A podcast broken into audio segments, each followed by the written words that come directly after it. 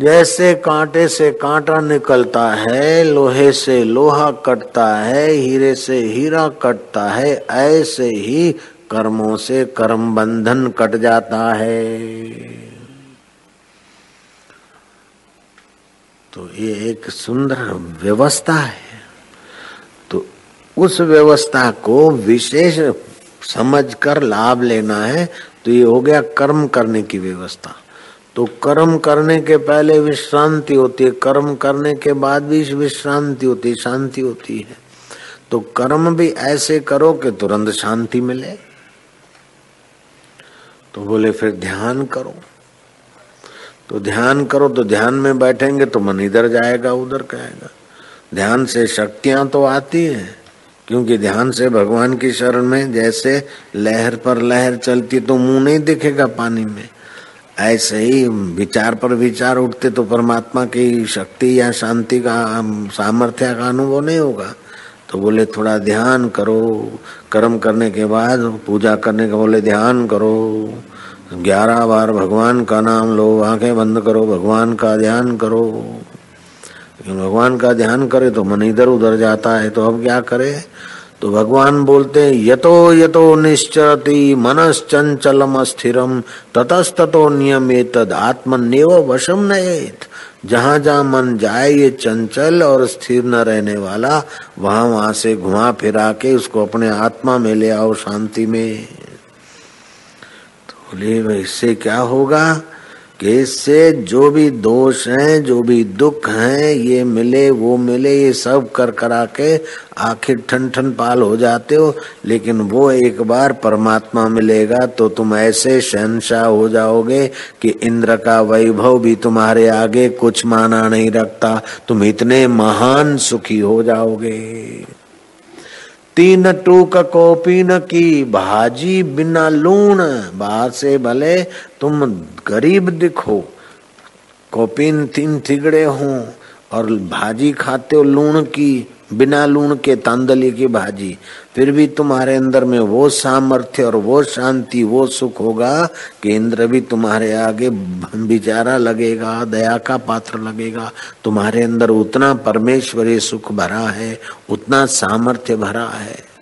पीतवा ब्रह्म रस योगिनो भूतवा उन्मत, इंद्रोमपि रंकवत भाष्य तन्य से का वार्ता। वो ब्रह्म रस रस, वो परमात्मा अमृत पीकर योगी बड़ा मस्त उन्मत्त हो जाता है। उसके आगे इंद्र भी रंक जैसा लगता है तो और की क्या वार्ता है? बड़े बड़े राजा भी उन ब्रह्म ज्ञानी महापुरुषों के आगे नतमस्तक हो जाते, युधिष्ठर महाराज जैसे नतमस्तक हो जाते। युधिष्ठर महाराज यज्ञ कर रहे थे। यज्ञ के सारा का सारा यज्ञ का मार्गदर्शन श्री कृष्ण के जिम्मे सौंपा। श्री कृष्ण जो कहेंगे वही आखिरी बात होगी फाइनल होगी। यज्ञ के सूत्रधार श्री कृष्ण थे। तो युधिष्ठर ने कहा कि महाराज, ये हज़ारों नहीं, लाखों लाखों अशरफियाँ खर्च करेंगे। मतलब आज के जमाने के करोड़ों करोड़ों रुपए खर्च करेंगे।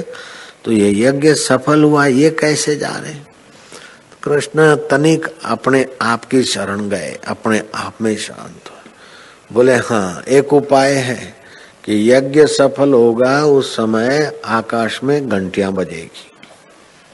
युधिष्ठर तो बड़े खुश हुए कि यज्ञ सफल हुआ ही आकाश में घंटियाँ बजेगी। यज्ञ तो पूरा हो तो लेकिन देख युधिष्ठर, यज्ञ का नियम है कि जो तपस्वी हैं, ध्यान करने वाले हैं, ऊँचे आत्मा है। पहले उनको भोजन कराना है। बाद में तुम्हारे रिश्ते नातेदार ये बनिए और सेठ शाहूकार बाद में। ऐसा नहीं कि बनियों को पहले खिला दे, साधु को बाद में खिलाए तो साधु के मन को ठेस लगी तो फिर यज्ञ का फुल, फल तुम्हारा ऐसे ही रह जाएगा। इसलिए राजे महाराजे बाद में खाएँगे, पहले तपस्वी संत, जो भगवान के भक्त हैं, जिनका मन भगवान में लगता है, जो भगवान की शरण में है उन वो अगर खाएँगे और उनको अगर तुमने खुश कर लिया तो उनके आशीर्वाद से तुम्हारा यज्ञ सफल हो जाए। जहाँ यज्ञ कर रहे थे, उसी जंगल में एक अत्यंत जाति का एक छोटी जाति का था, लेकिन उसने भगवान की शरण जाने का निर्णय कर लिया था। तो एकांत में वो कहीं जंगल में झोपड़ी बनाकर ध्यान भजन करता था। तो एक तो पढ़ा लिखा नहीं था, दूसरा कुछ ध्यान भजन का प्रचार प्रसार भी नहीं था।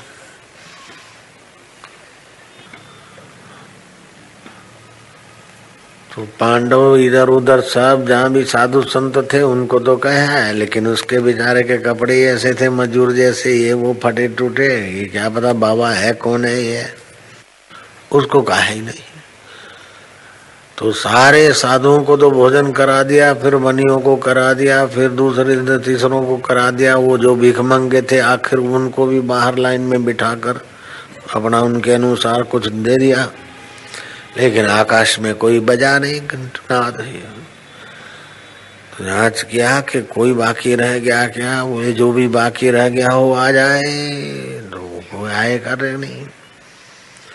तो भगवान ने कहा, देखो, जाँच करो इसी जंगल में, इसी आसपास में तो जहाँ आपका, इलाका है, कहीं बाकी रह गया हो और कोई ऊँचा आत्मा हो तो इसीलिए भी उसका अपमान हो गया। ऊँचे आत्मा का अपमान करने के दोष के कारण शायद घंटियाँ बज गई, ना बंद हो गई। जाँच करते करते देखा कि वो झोपड़ी में मेले मटले कपड़े वाला बैठा है और ऐसे ही ध्यान में बैठे देखा कि ये कोई तपस्वी पुरुष है। युधिष्ठर को खबर हुई, युधिष्ठर महाराज गए, महाराज, मेरा यज्ञ अश्वमेघ यज्ञ है। सब साधु संत जिम गए, महापुरुष जिम गए, आप ही एक रह गए। लेकिन उसके वेश तो ऐसा था कि युधिष्ठर के मन में भी श्रद्धा वृद्धा नहीं हुई। महाराज, चलो, मैं धर्म राजा युधिष्ठर बोल रहा हूँ और मेरे यज्ञ में आप चलो, भोजन कर लो। उसने हाथ का इशारा करा कि मेरे को नहीं करना है।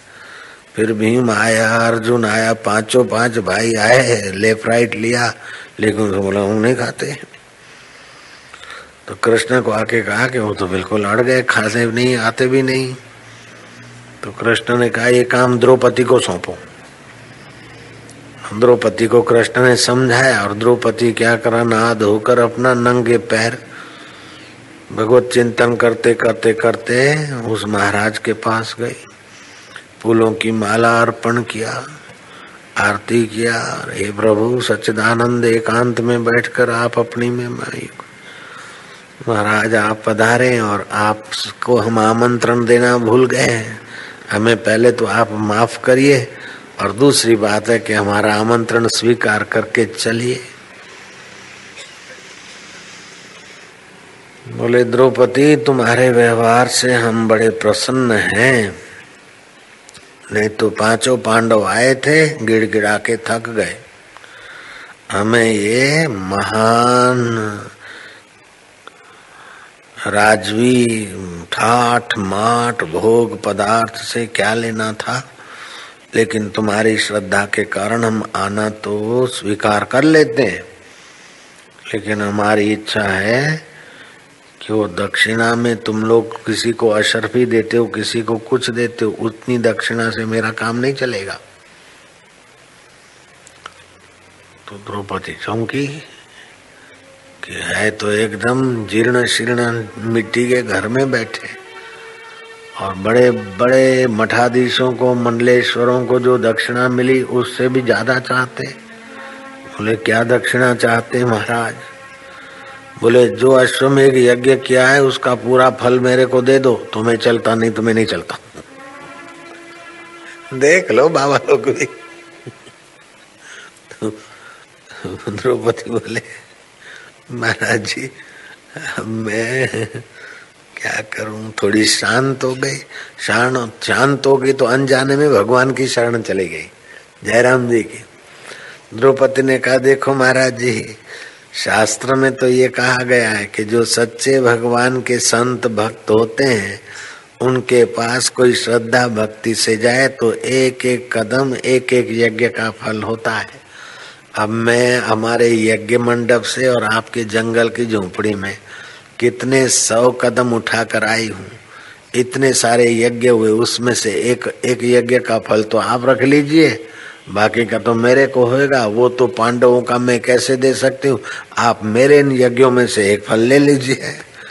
बोले, द्रौपदी, तुमने तो मेरे को चुप करा दी, तुम धन्य हो। चलो, चलते वो पहुँचे तपस्वी, जो भगवान के ध्यान में रहते थे, शरण में रहते थे।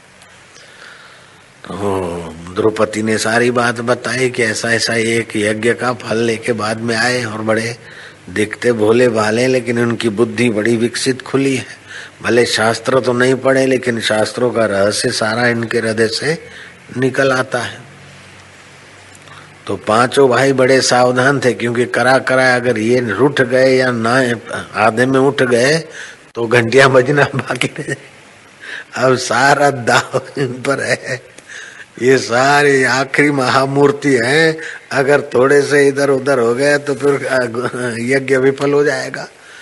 तो व्यंजन पर व्यंजन सहारा परोस दिया गया, और कोई कमी न रहे। पाँचों भाई खड़े हाथ जोड़कर दास दासियाँ द्रौपदी स्वयं परोस रही बड़े सुंदर सुहावने थाल में जब परोसा गया भोजन तो उन्हें क्या करा?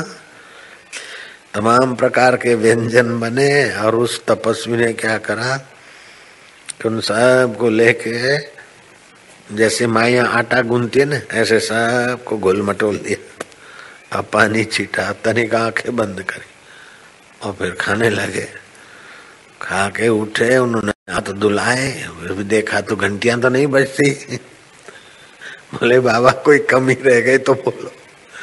बोले, कमी हमारी तो नहीं है, हम तो खा लिए तुम्हारी श्रद्धा की कमी होगी तो तुम जानो।